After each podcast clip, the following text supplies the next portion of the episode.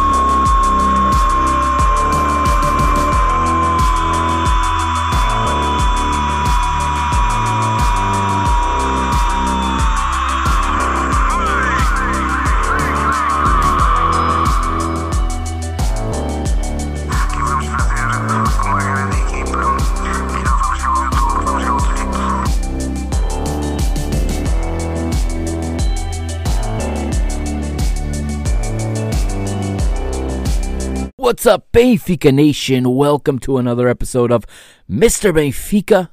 We are on the other side of one hundred now. We're starting the second century, if you will, in terms of numbers of episodes. This is episode one oh one, and it's all about the ladies today. We're reviewing the two legs that took place that made up the round of thirty-two of the UEFA Women's Champions League between Benfica and Chelsea, and there's there's there's a lot to talk about in these in these two legs, not just the result. The result was what it was, and um, the differences in the two sides was clear. Nobody's going to dispute that. But I think uh, I think there was a lot that was revealed in, in these two matches. Um, I think a lot of a lot of good things can be taken from these two matches. I think um, we need to remember that this this women's football project is exactly that. It is a project, and well, there's been developments in this project, and I'm gonna express my concerns about this at in the final segment. Um, some of the latest developments regarding the Benfica women's football team, and again, like I said, I'm very concerned with with the direction or misdirection of this program. Not so much with um, the on the field product, but just. Just the behind the scenes, off the pitch, decision making process of this of this project is really leaving many of us to scratch our heads. And at the like I said, at the end of the episode in the final segments, I'll touch on that. But first, we're going to go through these two matches versus versus an absolutely um, all powerful and a massive opponent that is Chelsea. Chelsea, a club trying to win the W S L this this season, perhaps arguably the best women's league on the planet. Um, also, they have very strong ambitions to win this Champions League. Very much two different worlds between Benfica's women's team and Chelsea's women's team at this stage of the game. But um, I think Benfica have made huge strides, and I think there are moments in both of these matches that show that. And I think overall, we should be very, very proud of the performance and of the effort put forth by our women's team in these two matches. Um, the difference was was obviously glaring, but it's a good example. It's a good, um, a good showing of where we want to be. Now, let's let's be very, very clear. To get to where Chelsea is, it's going to take a massive, massive financial investment in the program, one that I have a hard time believing Benfica is is willing to take, as we have seen throughout the short life of this program. Uh, the program's not even being allowed to be to be carried out naturally, and that's frustrating for me and for anybody who's following it, I think, because you're seeing the legs being cut out from it already. And, um, well, that goes back to that goes back to the president that was just reelected with a two-thirds majority, doesn't it? Uh, he says a lot of nice things, gets a lot of nice things to get the res- to get the the support up. Election day comes and goes. A record a record turnout reelects him, and suddenly suddenly bits and pieces are starting to be chopped up and cut off, and I don't like it. Okay, and I've never once been a proponent of this president. Um, I have intended, or I should say I have attempted, to maintain a neutrality through the election process, but we're past that now, and with this platform that I have and this ability to and responsibility to do so, I, I will criticize this president when necessary in his handling of this women's football department, or the handling of his vice president. Whether See, I can't necessarily put this on the vice president handling the project, because I don't think the vice president has the final say. I think his legs are being cut from him, like I said, and we'll get to that in the final segment again. But really, very, really, really concerning, because the program is making such great strides, and the girls are playing well, and they're growing, and we're developing our own players, which is good. There is a future here, but we cannot continue to have the legs cut out under it from the people at the very top of the club, the business decision makers, most notably the president of the club. That is who I am going to point the finger at, and I'm going to point the finger at him more and more now that he's he's been elected by that two-thirds majority. Okay, he has a responsibility, and quite quickly it looks like a lot of campaign promises are being backed off of. And um, it's it's glaring, not just here in women's football. It's glaring in the modalities, in the modalidades. It's glaring in the senior men's football team. It's glaring in the men's futsal team. Okay, so there is a lot of B S that was spilled by not just this president, but the different mouthpieces that he had working for him. Okay, including Jorge Zouge, including Rui Costa, including Carlos Lisboa, okay, different different managers throughout the club that have defended this man and have come to his defense when criticism, rightful criticism, has been thrown his way. And um, I think everybody's regretting it right now. But here in episode one oh one, we're going to stick with the UEFA Women's Champions League. Two ties, okay, home and away. We're going to start with the first leg at home against Chelsea, and then we'll go to the second leg on the road. We'll compare and contrast. We'll look at the approach, and then um, we'll take a look at the subsequent league match that that followed these two legs, as Benfica then headed into a holiday break. And then we'll talk about the changes that occurred during this holiday break and where Benfica women's football goes from here. All right, this is Mister Benfica. I am the Mister Mike Agostinho. You can follow me on Twitter at Benfica Mister, on Instagram at Mister Benfica, on Facebook at www.facebook.com forward slash Mr. Benfica. And, of course, always you can check out all the content that I have up, and um, you can always find episodes at www dot mister benfica dot com, and the YouTube channel as well. On YouTube, just search Mister Benfica. We'll be right back here on Mister Benfica on the P T B Media Network.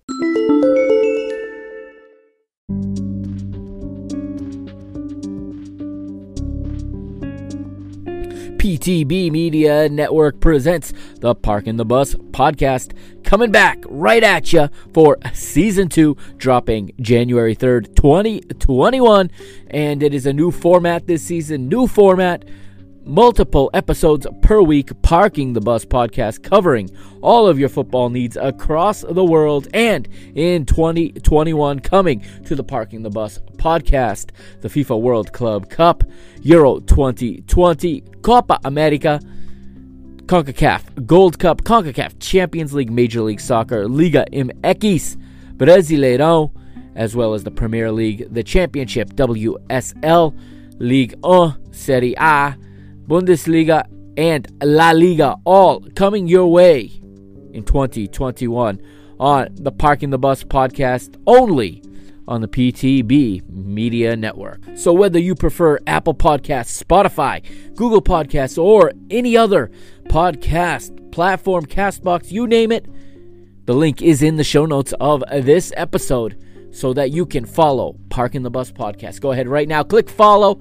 All right, subscribe to Parking the Bus Podcast and give a good rating so that we can get the Parking the Bus Podcast out to more people. And again, don't forget, Sunday, January third, twenty twenty-one, Season two is underway.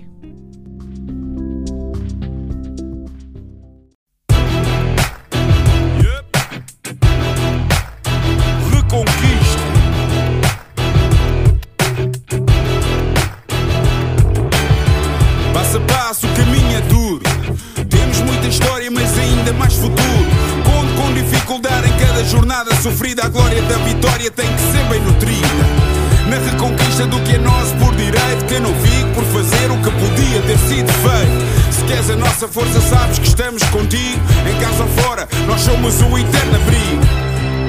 Sabes que estamos contigo, nós somos o eterno abrigo. Ouve a nossa voz, o querer de todos nós, a fé que não se explica.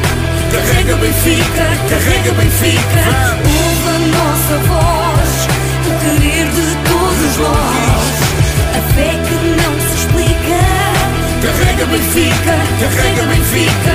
Ouve a nossa voz, o querer de todos nós, a fé que não se explica. Carrega Benfica, carrega Benfica. Ouve a nossa voz, o querer de todos nós. Sagrado é peso pesado, não o carregas sozinho, em cada esquina há um vizinho. Sente o carinho, do Algarve até ao Minho, o vermelho pinta a tuga e é isso o teu colinho. Na reconquista do que é nosso por direito, que eu não vivo por fazer o que podia ter sido feito. Se queres a nossa força, sabes que estamos contigo, em casa ou fora, nós somos o eterno abrigo. Sabes que estamos contigo, nós somos o eterno abrigo. Nossa voz, o querer de todos nós, a fé que não se explica. Carrega Benfica, carrega Benfica. Ouve a nossa voz, o querer de todos nós, a fé que não se explica.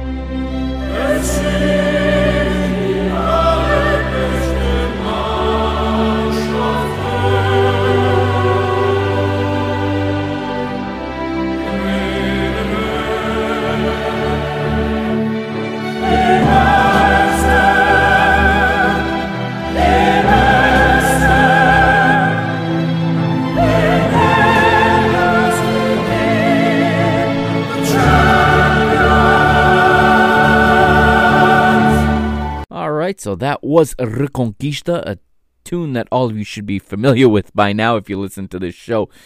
If you've even listened to it before, um, you don't even have to be a regular listener to be familiar with that. And then after that, of course, the sound everybody knows, the anthem of the UEFA Champions League. We are in the Champions League. It's the Women's Champions League. And we're going back to Wednesday, December the ninth, twenty twenty. We're at the Benfica campus at Seixal, and it is Benfica hosting Chelsea Women's Champions League round of thirty-two. This is the first leg. The referee is Esther Stabuli of Switzerland. And let's hear the team news that was given to us via the world feed if you watched the match in English. Let's have a, a look at the team news today. Benfica have had the same eleven for both qualifiers to make it this point, and that exact same eleven remains here this afternoon. We're expecting a four three three with uh, the captain Rebelo in the centre of defence. The Brazilian forward Nycole Raisla scored both of the goals in their last round. They came from behind to beat Anderlecht two one. Narrow in that sense, uh, their victories, although domestically far from that. For Chelsea, three changes from the weekend that started against West Ham. Sam Kerr picked up a knock, scoring a hat-trick goal. So uh, she's out. Uh, Millie Bright returns in defence, Sophie Ingle returns in midfield, and Guro Wrighton wide on the left. She and Pernille Harder, a runner-up twice, and the UEFA Player of the Year, of course, are both making their debut for Chelsea, at least in this competition. So you heard there, Benfica pretty much unchanged, and in fact unchanged from the previous two qualifying matches for this competition, the preliminary rounds in which they were victorious in both of those matches. Chelsea with a few changes to the side that had just beaten West Ham at the previous weekend. Let's start with the starting eleven for the international star-studded Chelsea women. In goal is the German Anne-Katrin Berger.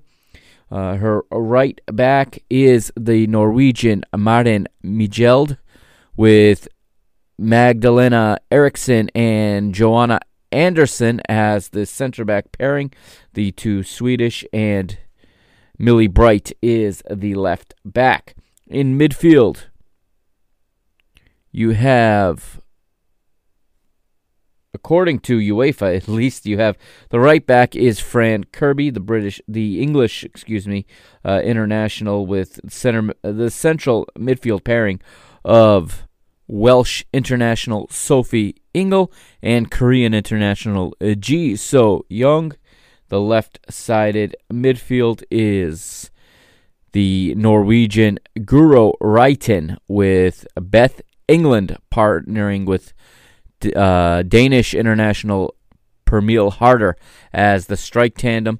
And you heard there per, Pernille Harder, or you will hear shortly, Pernille Harder, a former uh, Ballon d'Or finalist. And Benfica really up against it in this match. Let me tell you, this is quite a matchup, as you can see that this only three English players in the eleven for, for Chelsea, who is, of course, managed by Emma Hayes. And let's take a look now at Benfica's starting eleven, which we said is their normal Champions League starting eleven. In goal was young Carolina Villon. She would play between the pipes, as we've gone back and forth between Villon and Danny Newhouse this season. The right back is Catarina Amadou, with the center back pairing Carol Costa and Silvia Rebelo. The left back is Ana Seiça. In midfield, we have four, not three, as the, the announcer would have expected or would have said. Um, the holding midfielder is Paulita, and she partners with Ana Vitoria in the center. And Christy Ucheibe was playing as the right-sided midfielder, and young Andreia Faria, the left-sided midfielder. The strike tandem for Benfica is Canadian Chloe Lacasse and Brazilian international Nycole Raisla. Of course, the manager of Benfica is Luis Andrade. Now, um, coming into this match, the one thing you're going to want if you're Luis Andrade and if you're anybody involved with Benfica, and I've been in matches like these where we've been in a staff and where this overmatch, this happens to anybody that's not in the top one percent of clubs in the world has been in a situation like this at some point, where you're facing such a formidable opponent, okay? Uh, the first thing you want to do is not surrender early, okay? You have to come out, and you have to be incredibly sharp and on point to start the match, and you have to know exactly what you're up against, and you have to take few chances, and you got to get out of that first adrenaline rush that the other team is going to have. You have to withstand that first wave. You have to get out of that without surrendering. Well, Benfica were not going to be able to do that in this matchup, um, and they found out real quickly the difference, and they just saw, I think, they saw a level of pace and a level of strength that they hadn't seen yet. And despite, you know, here's the thing. Benfica have a number of international players, okay? Uh, we have Brazilian internationals. We have a Nigerian international. We have several Portugal internationals. And you do see a higher level at the at the international level. However, very few national teams possess the type of depth and possess the type of of squad that this Chelsea team, as I just said, this selection of international stars um, bring. And it it's just something it didn't look like they were ready for. No matter how much you tell the team to get ready, no matter how much the manager prepares you mentally, if you haven't been there, you don't know. And I think it's still caught this, this Benfica side by storm. And let's have a listen here to the first, or I should say, we're going to pick up the the play-by-play here about forty seconds into the match. This is in English from the World Feed, all right? We'll listen to about a minute or so of the play-by-play here. It's possessed. Benfica haven't played for three weeks, incidentally. So either they'll be rusty or they'll be fresh. I don't know what you think of that. Well, it's certainly the opposite to what Chelsea are facing. Five five games in fifteen days, so that's why, you know, Emma Hayes is, I'm sure she's adapting as each game goes on, but, you know, has kind of a, a rough penciled team lineup for each game. But, yeah, it's the total opposite. Benfica will be, I'm sure, very much prepared for this game and have a, a, a game plan that they want to execute. England, the only one in the middle. But now Fran Kirby's joining her, waiting for the cross. It does come to England. Kirby must score, does score. How about that for a start? eighty seconds on the clock, and Chelsea one up. It was great work by Harder down the left-hand side. She just floats past players, makes it look really, really simple, and good timing from Fran Kirby. Got to be in the. We saw it at the weekend game against West Ham. Fran Kirby being the provider for Sam Kerr in that six-yard box, and, and now it was Harder to Kirby. Beth England, I think, tries to get a little bit contact to, to set the ball goal-bound, but you always need a follow-up person, so Beth England's f- taking care of that front post space. It's absolutely perfect in a way that she missed it. She may well have seen her shot blocked anyway, because the defender yeah. was there, may well have been in the way of it. As it was, it fell perfectly, and Fran's never going to miss that. No one's ever going to miss that one.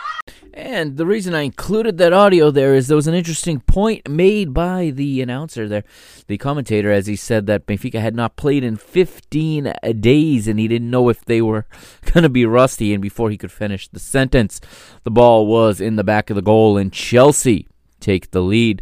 Now, I don't think Liga B P I and the F P F did Benfica any favors whatsoever in helping them uh, get ready for such a massive um such a massive match where they were such big underdogs. Uh, such a layoff does not help anybody.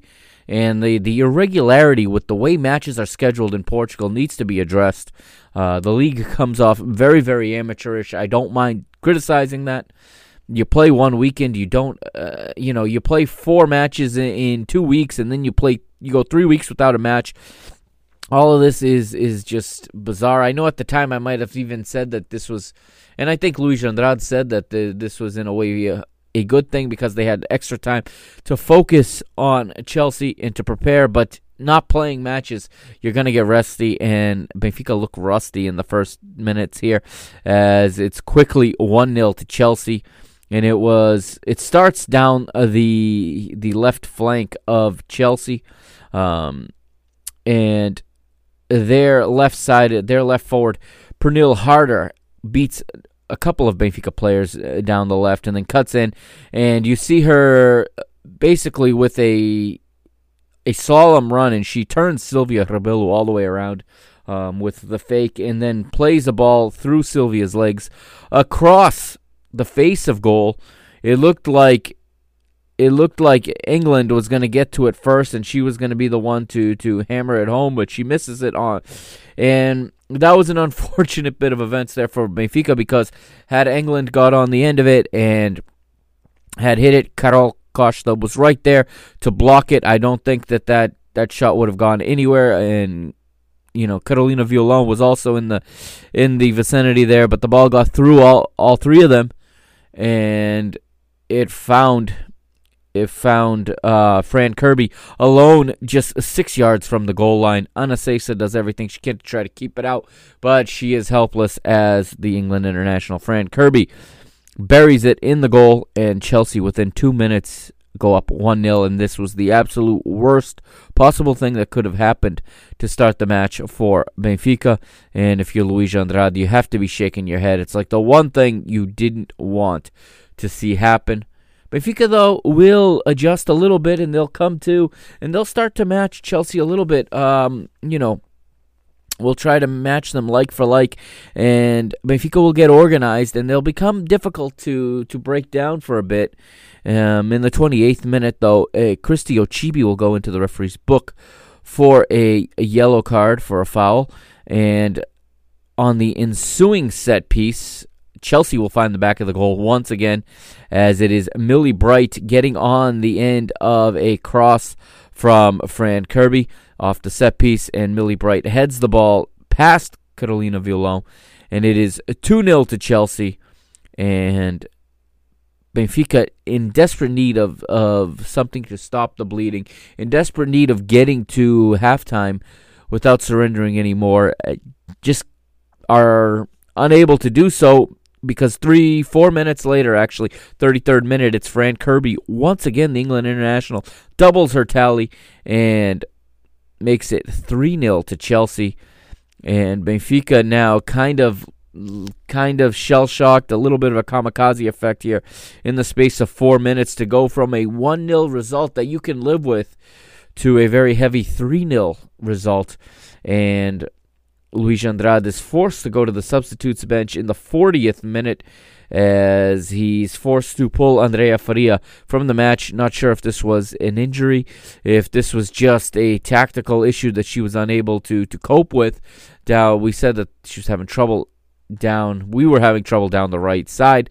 Um, Chelsea were very, very comfortable attacking down their left, our right. And perhaps this was a tactical switch, but on came Beatriz Camarão, and she made her third appearance in this competition, replacing Andreia Faria. And again, Benfica needing desperately to get into the halftime, uh, into the locker room at halftime without surrendering anymore, but it would be another one in the forty-fifth minute. It's Pernille Harder, the Danish striker, does it again, and this time she's the one to slot it in, and she beats Carolina Villon, blows the ball right by her on a shot. four nil to Chelsea at halftime, and Chelsea will make a substitution at halftime as Jessica Carter will come on and replace Jonna Anderson, and Carter debuts in this competition, and it would not take long as Chelsea continue to to up the the ante, if you will, continue to up the pressure, looking to win the round right here in this in the next ten to fifteen minutes of this match, looking to really put it out of reach for Benfica. Not that it wasn't already a massive uphill climb at this point, but in the fifty-fourth minute, it is Beth England making it four nil as she gets on the end of a ball from her midfield partner, from from um. Jessica Carter, the substitute who had just come on. She sets up uh, the striker, Beth England, and England makes it five to nil. And, you know, emotionally draining for Benfica, really disheartening. You come into a match like this and you want to try to keep it close. And I, you, I do have to say, though, in a round where other teams lost by more goals to lesser, uh, lesser known or lesser powerful clubs, Um, Benfica does adjust a little bit here. We get a substitute in the sixty-first minute. Two substitutes, actually. Excuse me, three substitutes for Chelsea in the sixty-first. And actually, it is four substitutes. It took a total of two minutes to get all four of these substitutes on. But uh, Chelsea goes to the bench at the hour mark. So it's Erin Cuthbert entering, Ji-Sung Young coming off. Also, Niam Charles replaces Marin Majildi, and Jessica Fleming enters, and she replaces Magdalena Eriksson and Maria Thoris Thorisdottir enters, replacing Fran Kirby. So much more of a second string uh, Chelsea side as the match starts to even out a little bit now that it's five nil, and now that you have a little bit more of a second choice Chelsea on the pitch. But in the seventy-sixth minute, it would be more more uh, frustration and more bad fortune, really, for Benfica, who do at times look a little in over their head in this match. Uh, it would be Christy Ucheibe, the Nigerian international, being booked for the second time for a foul on Erin uh, Cuthbert, and Christy Ucheibe sees her second yellow. She is sent off. Benfica reduced to ten players with about a quarter of an hour to go, and Cuthbert would also see a yellow for the exchange. Benfica will go to the bench in the eighty-second minute as Luis Andrade will send on Kika Nazareth in place of Nycole Raisla and give some valuable, valuable experience to the young Portuguese player. And Benfica will push forward here in the in the dying moments. Chloe Lacasse gets a number of of decent opportunities. She had to work really hard for these half chances. Uh, you could see right off the bat, Benfica were not going to beat anybody on the day on pace. They were going to have to be in very, very tricky. They were going to have to be very clever. And, in fact, they were um, at times moving the ball quite well. Um, Paulita had a really, really good match in midfield, winning a lot of balls and distributing well. And a lot of times, um, Chloe did a lot of good work off the ball, running, moving without the ball, putting herself in position to try to get opportunities, but she was unfortunately reduced to a lot of long-range shots. She broke in a few times, but her shots on goal were dealt with quite easily by the German a goalkeeper, and um, we'll hear in a moment from, from Chloe, and uh, I think she sums up this experience pretty well. But she did she did well to get herself a few chances, and you can see her experience in comparison to some of her teammates really come through as uh, Benfica, Benfica hang in there, and I think they earned real valuable experience. And this could have been much worse, no question about it. It could have been much worse, um, as the referee will blow her whistle for full time, and it will be Benfica nil, Chelsea five. Um, Of course, disheartening, you know, disappointing. Someone like myself who's been watching the team for basically since day one, but closely this year. Uh, I was hoping for, for a closer result, obviously, as were the players, as was the manager, as was everybody, you know, attached to the team. But the reality of the matter is, you know, you're facing a, a global star-studded team on the other end of the pitch. And you can see the difference in what it's going to require to get to that level, okay? It's not... It's not going to be easy, and just being the best in Portugal does not put you in the top, you know, echelon of of clubs in in the European game, certainly. And with, you know, women's football getting such a late start in Portugal, especially at the club level, and especially in terms of getting the big teams, you know, Benfica, Sporting, Braga, into the game, and hopefully more of the big clubs. And when I say the big clubs, I mean Porto, obviously, and I mean Vitória Guimarães, Rio Ave, you know, more of these clubs get into this game and start to invest into the women's game. I think we can develop more players and we can be more competitive. Benfica deserves credit here for the amount of homegrown players that they are fielding. Okay, uh, goalkeeper Carolina Villon has most likely never seen the type of power on the shots she saw in this match, okay? A lot of these went right by her. She was she could not, she had no chance to react on time. Um, another thing that I think she need she was quickly made aware of was the difference in size of her opponents at this level versus what she's seen so far, okay? Um, she's not the biggest goalkeeper, that's that's for sure, and I think she found herself a little undersized in her six-yard box in this match, as Chelsea had plenty of size to send forward, and they whip in very good crosses that were, were tough for Carolina to handle. Um, listen, she made some nice saves also. She she had some very, very nice saves. Her positioning was pretty good. She's a good shot stopper, but some of these were just out of her reach. And I think the other big difference that Benfica would take from this is they, they saw the difference, not just in terms of pace, in terms of how quickly the ball can move from these top teams, but I think they saw the difference of quality and efficiency in set pieces. Chelsea were deadly on set pieces in this match, and the second goal really shows it, and it's not anything Benfica have seen before in Portugal, not even from Sporting, okay? And it's not even something Benfica could conjure up when they had their more expensive squad, when they had their deeper squad, you know, a year ago. Um, Benfica's depth came definitely, you know, it, it it stuck out like a sore thumb in this one. Uh, if Luis Andrade with little options on the bench other than, you know, he has a couple defensive options, notably Matilde Fidalgo with, with good experience. But outside of that, he has mostly youth players as his as his his depth, okay? So that's not going to cut it for a team that wants to compete in the Champions League, let's be honest. Benfica deserve credit for developing their homegrown players, okay? Notably, Ana Seiça, um, Kika Nazareth, also their young players that they have recently signed.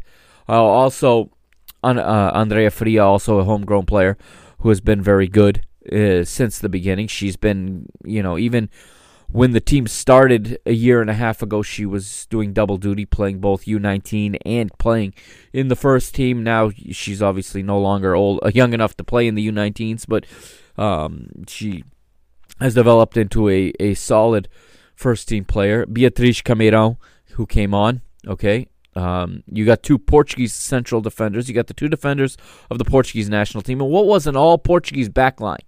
Okay, so that also needs to be commended in, in the sense that we're trying to grow women's football in Portugal, and it's only going to help Portuguese women's football when you have an all-Portuguese backline, including the goalkeeper, go into a Champions League match, okay?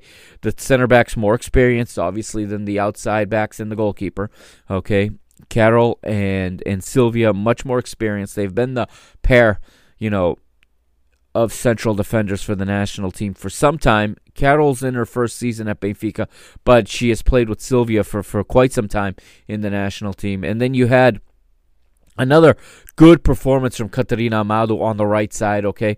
She, you need to remember she is a attacker that has been converted into a wingback, and this is really the toughest defending she has had to do in her con- in her career, and I think she adjusted well. She's very athletic, and I think she adjusted well, and she is getting better and better at reading the game, at reading the match, and she's getting better and better at knowing when to go forward, knowing when to step, and when to tuck in and defend.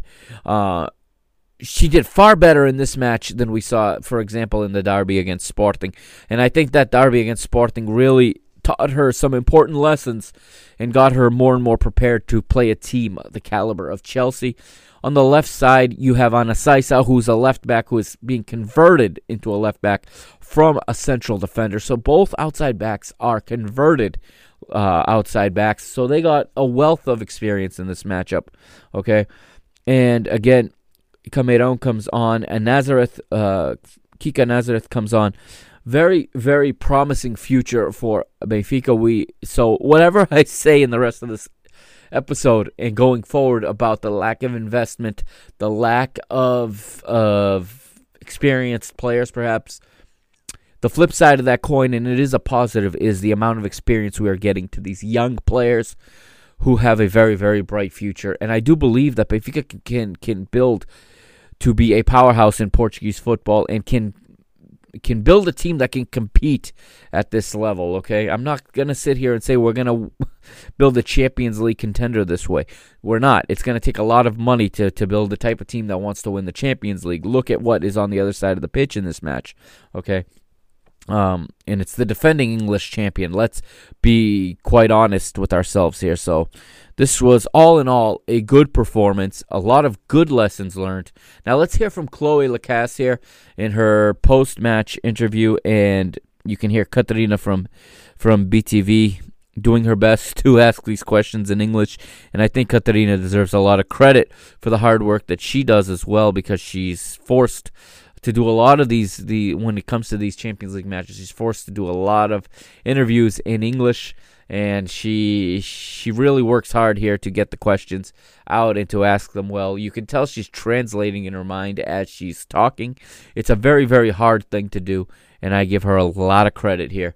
Um, but let's hear from Chloe, and let's hear what Chloe thought uh, the value was in this match and in this experience of playing against a team like Chelsea. This jogo, Chloe, you ran a lot, you almost scored. What does it mean today? Um, we know coming into this game, it's our first time right in the round of thirty-two of Champions League. We know that we have a lot of growing to do. We're a very young project. Chelsea has a very rich history with very talented players. So for us, this is a growing opportunity. Um, we played a very tough opponent and we faced some obstacles, but now we move on and we persevere and we keep growing from this. And to the next game, how is the... How are you, how are you going there?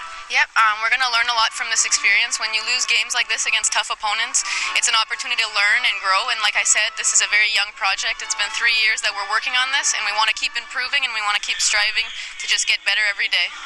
Okay, thank you very much. Thank you. And so, Chloe, they're talking about this being a learning opportunity and how Benfica, you know, are still in the very, very infancy of of the growth of the women's game in the women's department of football here.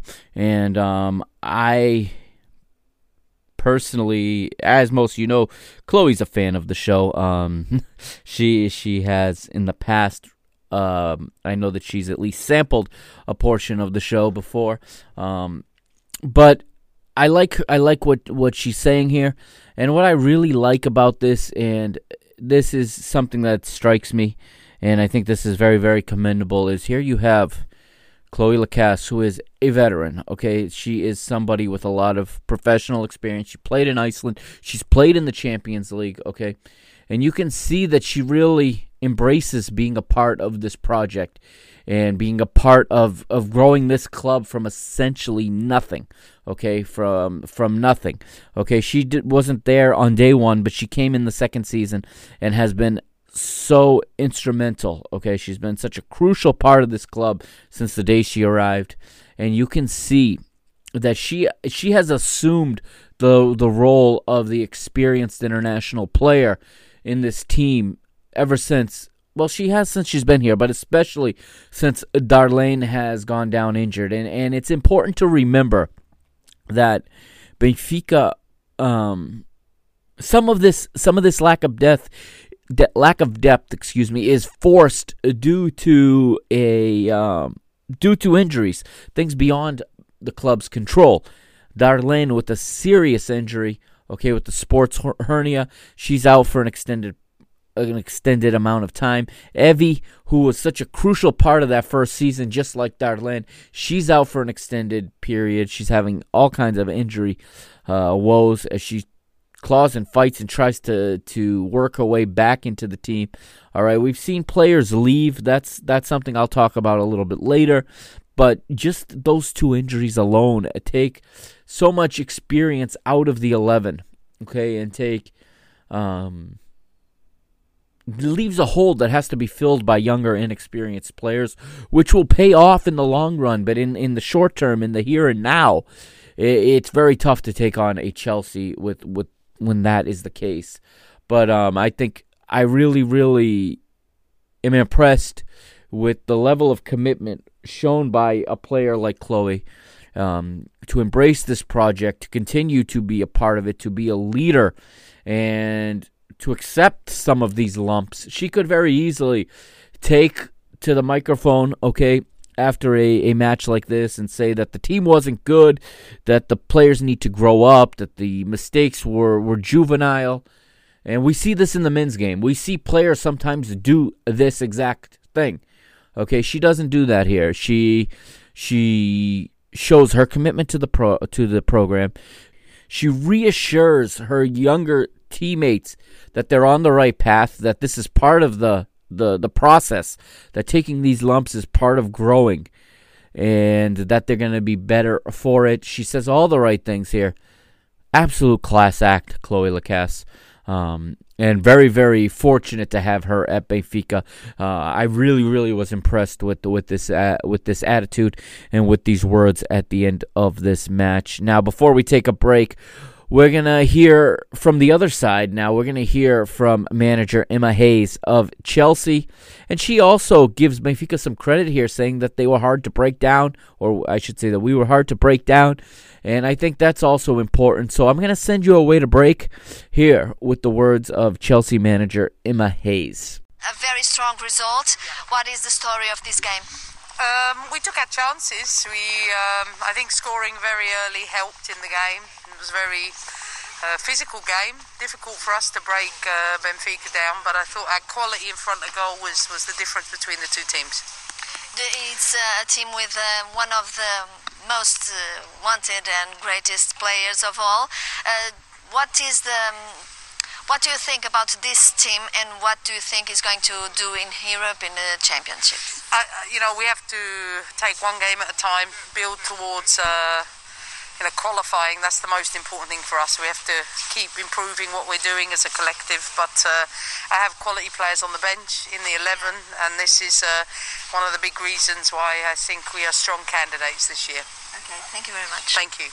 Thank you. While we playing the part of the clueless victim. Ain't a high school movie, had a brace like Judy when the news hit them. Only if you will listen, cause there ain't nothing new about the facts of life, dudes. Why don't you sit calm? If the shoe fits on, why don't you kick some? Huh, that good shit that you spit, amusement fun. They get usage for two spins at music one oh one. It gets fun in the club, I'm done unless I go numb. Make my flow dumb, go write a hit song called Fido Run. So many idols come, so many idols go, but in the end, man, I don't know. Yeah. And welcome back to Mister Benfica, episode one oh one. And don't forget that you can follow the show on Twitter at Benfica Mister, on Instagram at Mister Benfica, on Facebook at www.facebook.com forward slash Mr. Benfica. And, of course, you can get this episode and all the others on www dot mister benfica dot com. Now we're going to fast forward to Wednesday, the sixteenth of December. We are at King's Meadow now in London, and it is the second leg. Benfica, of course, coming in with a five-goal deficit from the first leg, and obviously this is not about trying to erase that five-goal deficit. This is about coming in and trying to get a better result than you got in the first leg, and I think Luis Andrade made some good adjustments here. And Benfica would, would suffer some horrible luck early in the match. But let's, first of all, uh, go through the lineups. Okay, I'm going to start again with the English champions, with Chelsea, as they would go with a few changes. In goal would be Carly Telford, the English goalkeeper, Hannah Blundell, Jessica Carter, Millie Bright, and Sophie Ingle across the back. In midfield, Jessica Fleming, Guro Reiten, Niamh Charles, and Erin Cuthbert would play across the midfield, with the strike tandem in this one of Beth England. And joining her, having sat out the first leg, and isn't it nice to just have an option like this to, to introduce? But it is a global superstar, Australian international Samantha Kerr comes on, and uh, she plays in place of Fran um Fran Kirby, who started in that position in the the f- first match.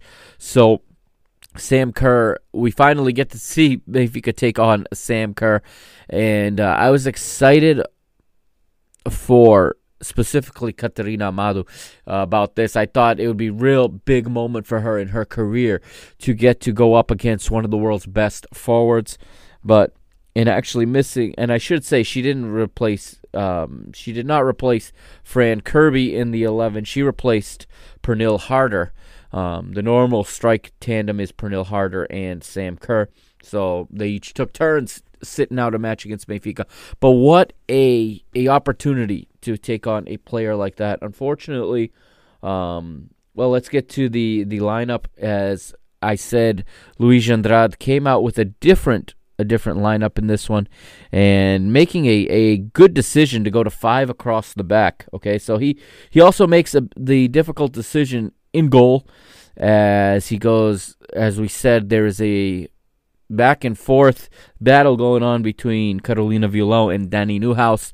Uh, Luis Andrade goes with Danny Newhouse in this one, the more experienced, um, as as much as she has been an out of form goalkeeper, she gets the opportunity here, um, in a big big chance for herself to to rebuild her confidence and to put out a good performance and really regain some momentum going forward.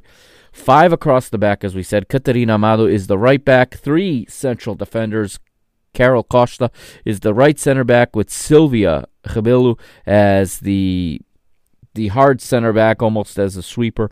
Um, the left center back is Ana Seiça, playing in a more natural position for her, or what her position was before being converted to a left back. And introducing into the lineup at left back, Matilde Fidalgo, as um, she switches side. Normally a right-sided player, she moves to play as a wide left back. Four in midfield, so a five four one for Luis Andrade. And I can't help but feel that this is probably how he should have come out in the first leg. You have Ana Vitória, Paulita, Beatriz Camarão, and Chloe playing as a four-man midfield. Um, all tucked in, all taking away the center of the pitch, and Nycole Raisla playing as a lone striker. Uh, again, the managers Luis Andrade and Emma Hayes, and the referee for this match is Lena Let uh, Letovara of Finland. And Benfica, again, like we said in the when we talked about the first leg, again, the same holds true. You have to come out and you have to not give this match away in the early stages. You got to make Chelsea work for it as long as possible, at the very least. That's where you have to start from and then build from there. So Benfica does a better job in this one, as um, they come out strong. They come out well organized, and it is a, a difficult um It's a difficult task for Chelsea to break them down. They're, Chelsea's having trouble finding the spaces to plug uh, the through balls, and what they're also doing is trying to whip in crosses, and Benfica have plenty of players in the area to deal with it. This was this was a much better start for Benfica, but unfortunately, in the twenty-first minute, that would be it for Catarina Amadou. And like I said, one of her big opportunities to play against one of the world's greats in Sam Kerr. However, on a cross, um, she goes up and uh, bumps into her own goalkeeper, into Danny Newhouse. And what happens is as as Newhouse catches the ball and comes to the ground, her elbow comes down and, and comes down right on the bridge of Catarina Amadou's nose, or and she gets it right in the face as she goes down right away. And at first she's holding her leg. It almost looks like she made two. In- she was injured twice on the play, perhaps on the landing, um, because she was holding her leg at first. But when the camera finally uh, found her, when the people, you know, mobbed around her had cleared out, you could see her face clearly uh, had been bloodied. Her nose was bleeding, and that was from the impact. The replay would then show the impact of the elbow of of Danny Newhouse coming down on her face, and likely some broken bones in her face. Um, Catarina Amadou sadly had to be substituted, and um, she did. She did, you know, share a picture on her social media following the match, saying she was okay. She uh, had, you know, a bandage on her nose, and she was a little bit bloodied up, but she did share a, an image saying she was okay and that she was going to be fine. Um, and she would return to play in the next match, where, albeit wearing a mask, she was able to return quickly.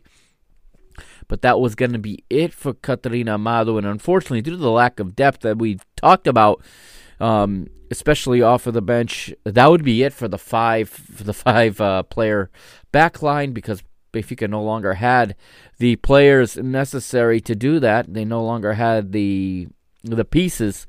So Luis Andrade forced to make a change, and it forces a tactical change. So it's Kika Nazareth coming on for the injured Catarina Amadou. Matilde Fidalgo moves from the left to the right, and we go back to our normal four in in the back. We go back to our normal four four two. Kika goes into midfield. And five, six minutes later, twenty-eighth minute, it is Beth England finally breaking the deadlock. I say finally after a half hour, breaking the deadlock. Benfica had been doing so well, um, but the deadlock's finally broken, and it is Beth England with the goal, one nothing to Chelsea. However, Benfica take that result all the way to halftime, and this is a very, very positive thing. Going into the break, you had to be confident if you were if you were Luis Andrade and if you were his players, okay? You had to believe, if you're his staff, that that was a good half of football, that you came out one nil, which is, you know, an entire world better than where you were in the first leg. Um, if I'm Luis Andrade and I'm in that locker room right now, okay, at one one, at one nil, I'm telling my team, okay, yeah, sure, aggregate six nil. That doesn't matter. Let's go out and let's win this half of football. forty-five minutes, let's let's steal a goal. Let's win this half of football. And you can build some character and you can build some belief around that. And it looks like, I don't know what he said, obviously. I was not in that locker room. Maybe he said this, maybe he didn't, but Benfica came out strong again. And Benfica this time was able to match the physicality. And um, they were able to to make up a bit for the lack of pace with some good anticipation. We do see Ana Vitória go in the book in the fifty-ninth minute um, for a foul. But I have no problem with that, obviously. It's always, a yellow card can be a very good thing. Okay, it can, it can send a message that your team is not just going to lay dead. Okay, Benfica not interested in going out in the second half just to, to allow Chelsea to dance around and to, to keep putting balls in the goal. Okay, they were going to make it difficult.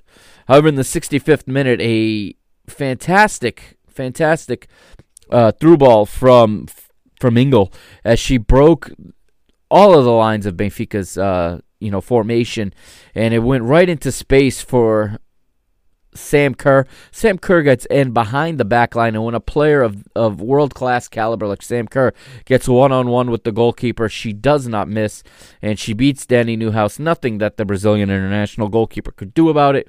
two nil to Chelsea, and you can even say an air of relief breathed by the West London side, as the Blues now know. They already knew they were advancing. That was not the thing. But now they know they're going to be spared the embarrassment of maybe a draw, um, maybe surrendering, you know, an equalizer here. And a lot of relief goes out on uh, the side of the Blues. And Emma Hayes will then go to the bench in the sixty-seventh minute. Two substitutions.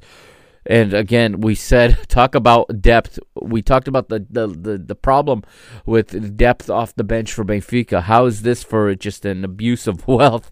As Chelsea send in only Pernille Harder, a former, you know, golden uh, ball and Ballon d'Or, you know, runner-up.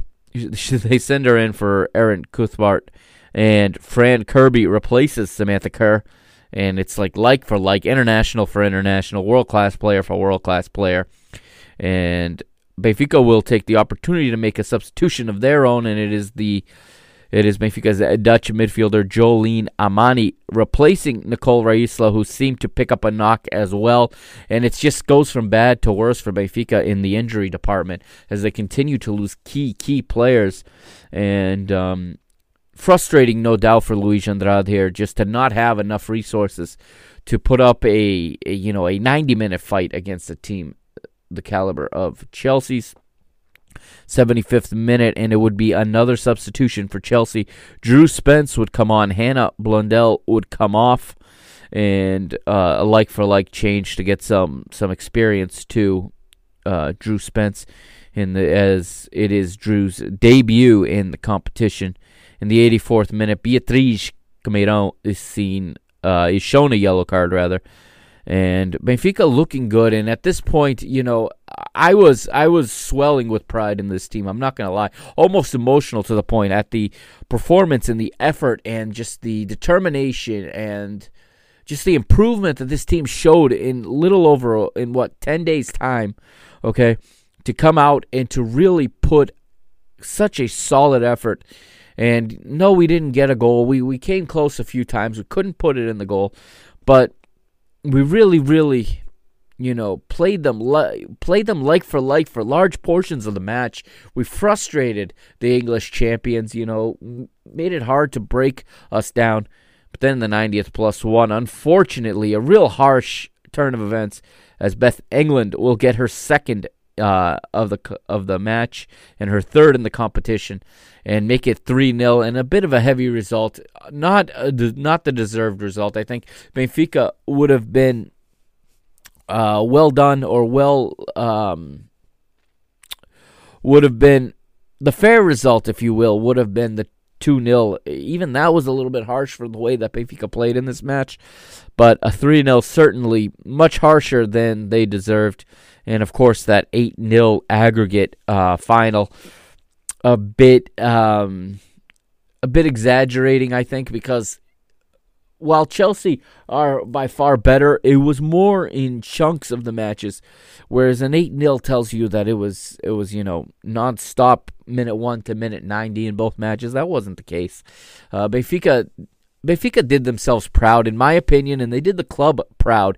And I, I, I sent out a message, including, and I tagged just about all the players in this, saying that um, you know, they made they made Benfica proud. In my opinion, they they honored the jersey and the badge as well as anybody, and that I was very, very proud to be a Benfica supporter, and very, very proud to be a supporter specifically of Benfica's women's football team for the performance, the effort, and the class they showed, especially in the second leg. And I got a number of uh, thank you uh, messages from the from a number of the players, and including the manager. I, um, he he also issued a a thank you to me for for that post. And well, that brings us to the manager and to the final portion of this uh, this this episode. And unfortunately, um, well, let's move forward. Before we get to that, let's go to Benfica's next match.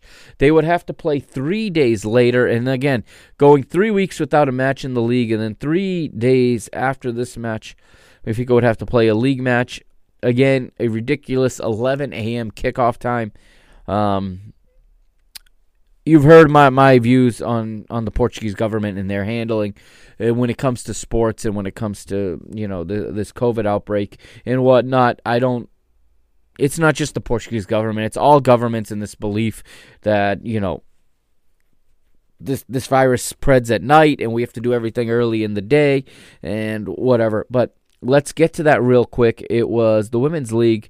It was December the nineteenth, Benfica versus, or on the road at Estoril Praia, at a very gorgeous facility, I have to say.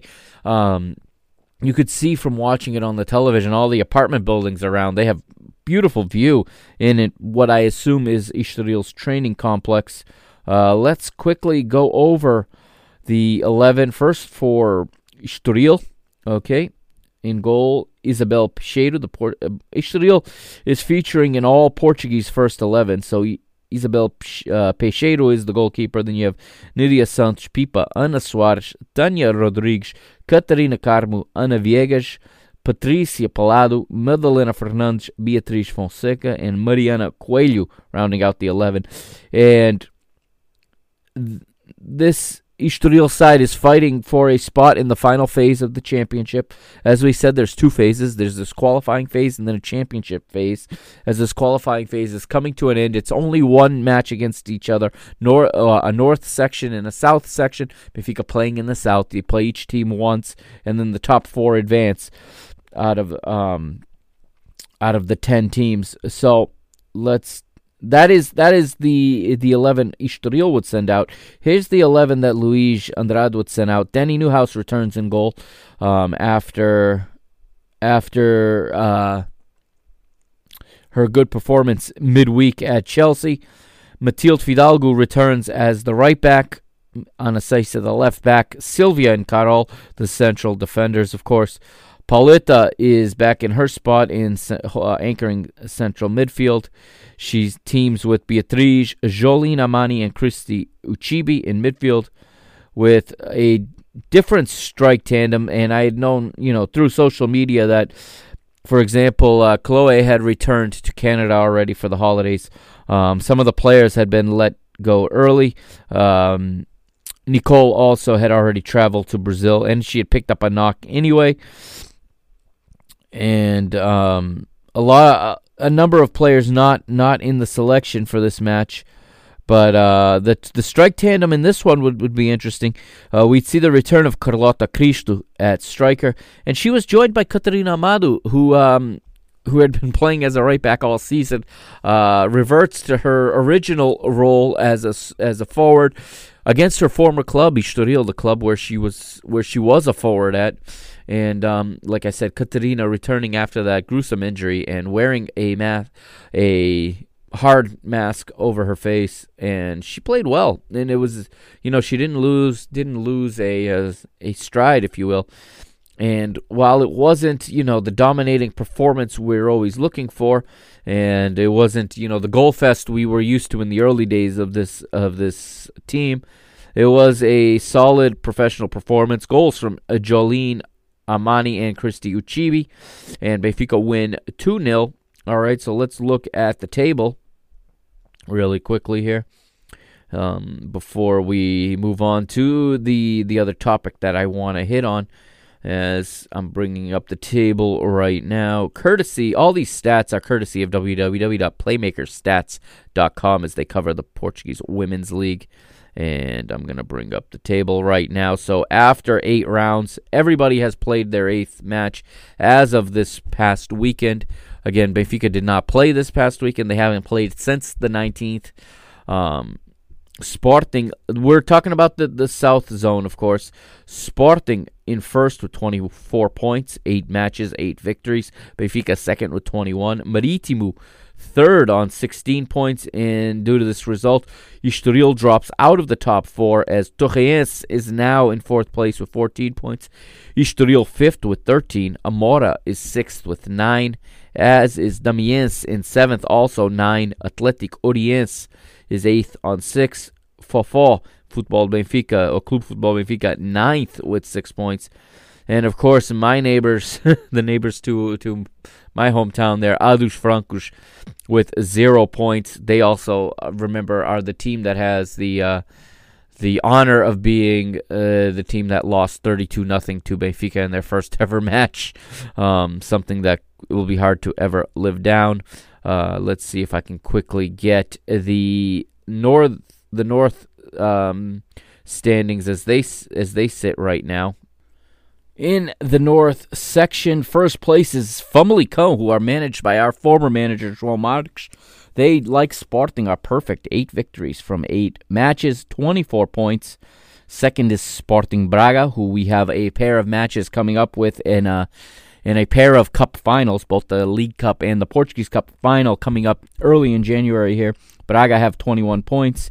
Third place is Condeixa with thirteen points. Condeixa is uh, featuring one of our former strikers who we could use. I wish we still had her, to be honest. Tita, um, as she has scored a few goals for them this year. They are in third. And Valadares Gaia round out the top four right now on eleven points. But they have um, they lead right now on goal difference. They have a minus four goal difference, and they feature uh, one of our players also on loan, uh, Lucia. Lucia Alves is is one of the players for Valadares Gaia. They have eleven points, so right now they are edging Ovarense and Club de Albergaria, also on eleven points, and um, right now. It's Vila going into the final match of the round, if you will, going into the, fi- or the final round of this phase. So either Vila or Varens, uh, Albergaria are going to end up in that fourth position. I guess there's still an outside chance for Boa Vista to take that. Um, yeah, there is certainly an outside chance. So the way this shapes up going into the final match day, and this will be played on the third of January uh, in the north section. Uh, Condeixa in third place right now on thirteen points. They are they are safe. They will play Ovarens, who need points to guarantee a spot. Need a win, really, to guarantee. They they actually can't even guarantee a spot, depending on what Valadares Gaia does. So Ovarens and Condeixa, that's a big match. Also, Valadares Gaia plays Boa Vista. Boa Vista managed by my former player and my good friend, um, Fabio Ivan. Uh, he, he manages Boa Vista. If Boa Vista win at Valadares Gaia and Ovarens do not win, then Boa Vista could be looking at a spot in the final stage. Also, you have Albergaria taking on Kadima. Kadima, of course, is bottom of the table with just one point, so there is a little bit of an unlikeliness there, an unlikelihood, I should say, there. But still, anybody's ball game. There's four teams in play for that final spot in the final stage. So that's where we stand as far as that goes. Moving back to Benfica and what's coming up before I get to the topic where I may rant, may not. Um, coming up for Benfica, like I said, is two cup finals, and Benfica returned to action on January the third as well, at home at the Tapadinha in a derby versus uh, Fofo. So it's the battle of the Benfica neighborhood, even though they're playing in on the other side of the city in, in Alcântara. But it is Benfica versus Fofo. Okay, Fofo is currently second from the bottom with just six points, as we just said. Um, and after that, that will round out this first phase. Um, after that match, Benfica then have, like we said, two cup finals to play. They will take place on the following dates. So we have the League Cup final on January the sixth, only three days later. So I imagine uh, Benfica will may be resting players in that match against against Fofo, because three days later they're going to have Sporting Braga at the Municipal de Aveiro in the League Cup final. And then one week after that, January the thirteenth, is the Portuguese Cup final. Uh, the Portuguese Cup final. These these Cup finals, of course, belong to last season. So in the middle of this season, we're we're we're concluding competitions from last season. But it will be Benfica and Braga again in the Portuguese Cup final. Um, I and it will not be at the Jamor, actually. And I remember looking into this, and that is because I believe Bissad has a cup match that day in the Men's Cup. Um, I believe my research came to that conclusion. I'm not one hundred percent positive. But for whatever reason, the final not being played in the Jamor. Again, there's a lot of of criticism regarding this, and a lot of worry among most of us that um, the Jamor is going to lose its place as the home of the Portuguese Cup finals. I don't like them moving the final out of the Jamor for any reason. Last year, it was unnecessary. If the pitch at the Jamor is not good enough, the, the city of football right there would have been sufficient. We had Santa Clara using the city of football as its home field last season, the men's team, of course. The city of football is good enough for the youth national teams to play. It's good enough for for the... you know, the men's and women's national team to train. That field, in in a world, in a COVID world where there are no spectators, that's a more than ample to host the Portuguese Cup final, and at least it's still in its proper home. I don't want to see the Portuguese Cup final to being like the League Cup final and moving around and being in Aveiro one season and then being in Braga another season, or even worse, like they do with the Men's League Cup, where they, they basically sell it for a, a three, four-year package where the one location, one city gets to host it for three, four years in a row. I don't like that.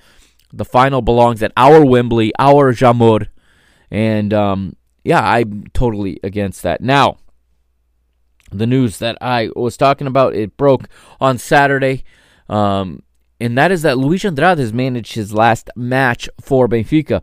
And I was shocked when I read this because, of course, if Jorge Jesus or Bruno Lage before him's job is on the line, everybody knows. It is in every paper. It is in every social media site, every columnist, every every commentator, every fan is well aware that the manager's head is on the chopping block. And for some reason, seemingly out of the blue, Luis Andrade has left the club. And once again, this club does just a bizarre thing at this midpoint, at this this um, break, this holiday break, just like last season. One year ago, we saw one of our key players, Jace, leave randomly at this point. We saw Taylor, Taylor leave at this point. Our two World Cup veterans left un- inexplicably. Okay, it was never explained to us why they left. Um, the lack of transparency in the women's football department is is just unacceptable. Okay, this club has sausage, sausage fund, all of these programs. Okay, the Cottage go across the board. This is not a team run by the S A D. This is run by the club, and it's it's funded by its members. The members deserve to know why key players and now a manager are leaving in the middle of the season. We have two cup finals coming up in the next fifteen days or so. seventeen days if you want to be exact. We have two cup finals. This is not the time for a coaching change. I don't. Perhaps the manager stepped down. Perhaps Luis Andrade stepped down. If that's the case, that needs to be stated. That's not all the club does is release a message saying they wish him well. They don't tell us why he's leaving. Now we have a new manager, and before I get to the new manager, who I'm hopeful for, of course, I'm a fan of this team. I want this team to do well. Okay, I'm um, I'm hopeful that this new manager is gonna is gonna take us to another level, but. Before we close the door on Luis Andrade, remember that he entered under the similar, similar circumstances in an absolutely mysterious decision, uh, and we still don't know. It's never been told to me, and I've been following this team as closely as anyone. Um, I've been unable to discover why João Marques was let go, or if João Marques left on his own after accomplishing every single objective in the inaugural season, getting promotion, winning the Portuguese Cup, going unbeaten in the league, um, and getting the team into a place to compete for the for the first division title. He mysteriously leaves the club. Luis Andrade comes in, um, almost equally as mysterious, but we can see Luis Andrade's ties to the club go way back. He used to play for the club. Uh, some say he is he's kind of a, a Vieira a Vieira mouthpiece. Not a mouthpiece, but he's an ally of Vieira's. I don't know. Okay. If that's the case, why is why is this happening now? Has there been a falling out? Is he upset with the lack of investment, perhaps? But if this is the case, this the club needs to be transparent with all of these communication means that this club has, whether it be social media, B T V, okay, Benfica Play, whatever. They have so much ability, such a platform to communicate with the supporters. Everything is always hush-hush about these pro. It's the same thing in the modalidades, okay? It was never announced that, for example, the men's basketball team, that that Anthony Ireland wasn't going to return. It was never announced that Mika Downs wasn't going to return. The players announced that on their own. It was always kept hush-hush. Why is it hush-hush? The members of this club fund this club, and there needs to be transparency, and there needs to be reporting, and there needs to be communication from the club to the supporters, especially to the sausage that pay the Cottage, that fund the club. Am I out of line in this? I don't think so. Okay, I don't think so. I think this is more than reasonable, what I'm what I'm demanding here. Why is... And and I again, I said at the top, and I attribute this all to Luis Felipe Vieira and the way that he conducts business. And when possible, business is always conducted under the table, behind closed doors, where nobody can see and where nobody knows what's going on. And then after the fact, you give a story. I don't like that. I don't think any Benfiquista likes that, okay? He can't get away with it in the men's football because it's because it's surrounded by so many eyeballs. If he could, he would. I don't doubt that for a second. There are deals being made left and right that we don't know about. We we scratch our head sometimes. And again, I'm scratching my head now as to why a coaching change was made at this point. And this is nothing against the new manager, okay? Nothing at all against the new manager. And this isn't even necessarily a call of support for the old manager. Although, I, from what I can see and from what I know, um, I don't see a reason for a dismissal. So, not sure why Luis Andrade is, is on the out. I have extended a thank you message to Luis Andrade since then, thanking him for his time, and I thanked him for his uh, for his work and his dedication and everything he accomplished with this team, and he acknowledged it, and he he expressed gratitude, and that was where our conversation ended. I did not wa- want to act like I'm some kind of R T P journalist. I'm not a journalist. I'm simply a podcaster, a fan, a former coach. And I'm not going to prod into that. And I'm sure he would not have told me if I had asked what happened. Um, a lot of th- we still don't know what happened to Bruno Lage. Okay, so I don't expect to find out what happened to to Luis Andrade here. So, um, I did just I wished him well in his future endeavors, and I'm left stunned as to why again this this club in the way it's handling this project continues to change leadership now. It's become apparent to me that professional teams in Portugal, especially at the top level, especially when you're talking top ten clubs maybe, have no idea what it is to fulfill a project. This is in great display on the men's side of the game, where teams start You know, they start the season with this ambitious project. They get the manager. They get this young manager. I'm going to use Boavista as the example. Okay, and Vasco Cia, but I've talked about it before. You get young players. You know, you should know you're going to take your licks. You should know that results aren't going to go your way all the time, and that you may even, God forbid, get relegated a season or be or be fighting off relegation. If after five weeks things aren't going well, there's a sacking. The Port. Portuguese clubs and the way they run these clubs do not know how to fulfill a project. This is ridiculous. This project started out two and a half seasons ago, okay? And at no point in this project should this have called for three managers in less than three full seasons. You need to have consistency at the leadership, and the leader is not Luís Filipe Vieira. I, I'd be hard-pressed to believe that he can even name a starting eleven in this women's team. And I think that's disgraceful. I think he's a disgrace as a president. I've said that before, um, especially what he has become now. Maybe he was great in the past. Yeah, he did a lot of good things in two thousand five, two thousand six, two thousand seven, sure, two thousand ten. Luís Filipe Vieira in twenty twenty, going into twenty twenty-one, is a disgrace, the way he's running this club. Okay, and this is an, just another glaring example, okay? This manager wasn't under any pressure to be sacked. I mean, there are these elements of the support of the, the fan base that don't particularly like him. But, for example, basketball coach uh, Carlos Gisboa is under, has more demands for a sacking than did Luis Andrade. Uh, this this is, is baffling, and of course there's no information, and there's no reasoning, and there's no why this is happening. This is not being communicated to us. Benfica is an absolute dud when it comes to social communication. There's no question. They've hired a new director of communications. Let's see where that goes in the in twenty twenty-one, but right now it's an absolute disgrace the way they, they fail to communicate with anybody. Um, but the new manager is, I believe, give me one moment, I'm going to pull up her name. I don't want to misspeak. Filipa Patão is the new manager, okay, also known as Filipa Pato, a recently retired player, thirty-one years old, and while she was a player, she was also a coach, and she had been in the in the structure, in the staff already. Um, she had been managing, or I should say coaching, Uh, at Benfica's youth ranks, and has coached many of these players that are Benfica youth products. And she was, I believe she was on Luis Andrade's staff.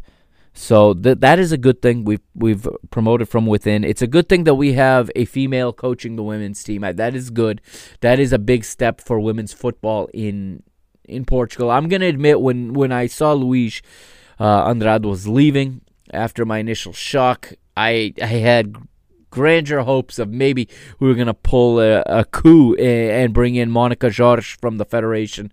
That didn't happen. I'm a big fan of Monica Jorge. If not for Monica Jorge, I probably may not be a fan of women's football today.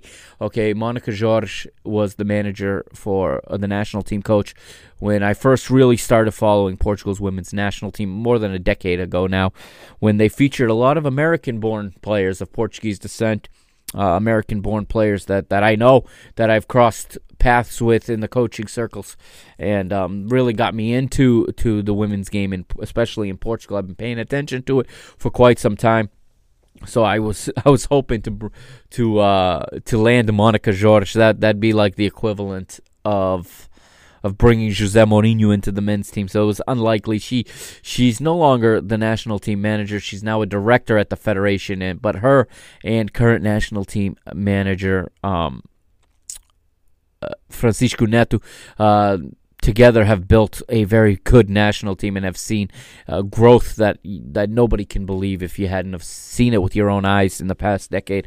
But again, Filipa Patel, former Portugal international, she is the manager.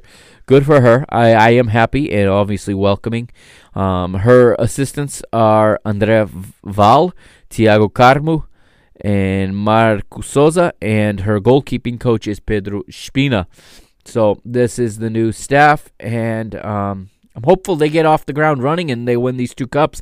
I think there's a minimum where they have to win these two cups, and then they have to push Sporting to the limit. And really, Benfica need to win this women's championship this season. It's going to be an uphill battle, having already uh, lost that three nil defeat to Sporting. I'm not one hundred percent certain whether or not that result carries over. I had been fairly certain in the past that it does not, but now I'm under the impression that perhaps the matches against the three teams from Benfica's section um, in this first round will carry, which means Benfica will take that loss with them and be in third place if that's the case when we start the final stage, because Famalicão is also perfect, as is Sporting. Um, not sure, or if everything's going to start at zero again. Hopefully everything starts at zero, and Benfica have two more matches with Sporting and a chance to overcome um, and win and win finally win that league championship. Because although we went to the Champions League, we did not win the league title. Okay, we did not win the league title. Let's keep that in mind. We were in first place when the league was canceled. Um, so we do want to win that championship in the Liga B P I. Also, I just want to, before I go, to say that I hope that UEFA will strongly consider a Europa League-type competition for the women as well. And here's why. Because right now, no country puts more than two teams in the UEFA Champions League, in the Women's Champions League. The game is growing. Clubs are investing. They need more competition. Um, Benfica could really build on this Champions League performance with another European season. But if only one team from Portugal is going to make the Champions League next year, it could be two or three seasons before Benfica have a chance to get back there. Who knows? Um, Sporting are strong, and Benfica are building. So it it and I don't believe Benfica are going to invest any money into this team. And this this coaching change kind of shows that, um, because if they're getting a youth coach, okay, and with all due respect, and I and I look forward to, to her work, don't get me wrong, but if they're bringing in a coach from the youth ranks, to work, it's because they plan on building from within, and this could be a little bit longer of a project than we had initially thought. And that's okay, but they need to say that. Okay, they need to be open about that. They need to be forward about it, and they need to be vocal about it. And we need to understand that we're building a team for two or three seasons down the road. Okay, and that... And I hope that this coaching staff, I wish them all the best. Obviously, I hope they win many, many trophies. And I hope we get back to the Champions League next season and the season after that. But I think that even in a, a big money league like the W S L, only two teams going to the Champions League is, is absurd. Um, I think that UEFA really needs a Europa League-type competition, a secondary competition for the teams that come in second and third, and for the cup winners. There's nothing for a cup winner if they're not champion to advance to. I think there needs to be. So I'm hoping that UEFA will do that in the coming in the coming seasons, because let me tell you, next year the UEFA Champions League does debut a group stage. It was supposed to happen this year. It would have been great for Benfica. COVID screwed all of that up, but um, had Benfica gotten a group stage and had four more matches against two more teams, who knows? We could have been fighting for second place and for a spot in the round of sixteen. Very hard to compete with the Chelseas and the Leons and the P S Gs, the Bayern Munichs, the Wolfsburgs of of the women's game. But there's only so many of those teams. And then after that, it's a lot closer. And it would have been great if Benfica were in a group stage in this group of thir- in this round of thirty-two, um, and had, you know, played against two other teams and really had a chance to maybe fight for a second place or for a third place that could demote him to a Europa League-styled competition. That would have been been very, very beneficial and would have helped the growth of the game for all of these clubs that are not in the top, you know, not in the top ten clubs in the world. So, unfortunately, UEFA thinks very much um, top-heavy. They think very much only about the top clubs, and that's why things are so slow to develop and so slow to progress in within UEFA. But, all right, I have rambled on for quite some time. That is going to be episode one oh one, women's football episode, of course. Um, I'll be back with more women's uh, coverage, of course. We got two cup finals to cover in the month of January, and I will certainly be covering both of those finals here on Mister Benfica. So thank you for joining me.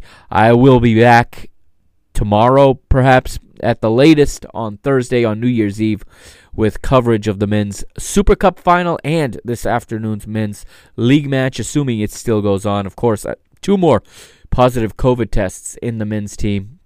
Seferovic and uh, Pedro Pereira testing. Um, test. Did I say Pedro? I think I meant, meant to say João Pereira. Um, João Ferreira, excuse me. Testing positive for COVID, and we'll see if this match takes place this afternoon or not, or this afternoon, our time this evening in Portugal. Um, but either way, I'll be back with episode one oh two in about a day or two, and we'll talk at the very least about the Super Cup debacle and another poor performance from Benfica against Futebol Clube do Porto. And if the match happens this afternoon, we'll we'll talk about this afternoon's uh, match with Portimonense. That's going to do it. This has been Mister Benfica. I am the Mister Mike Agostinho signing off. This has been a production of the P T B Media Network.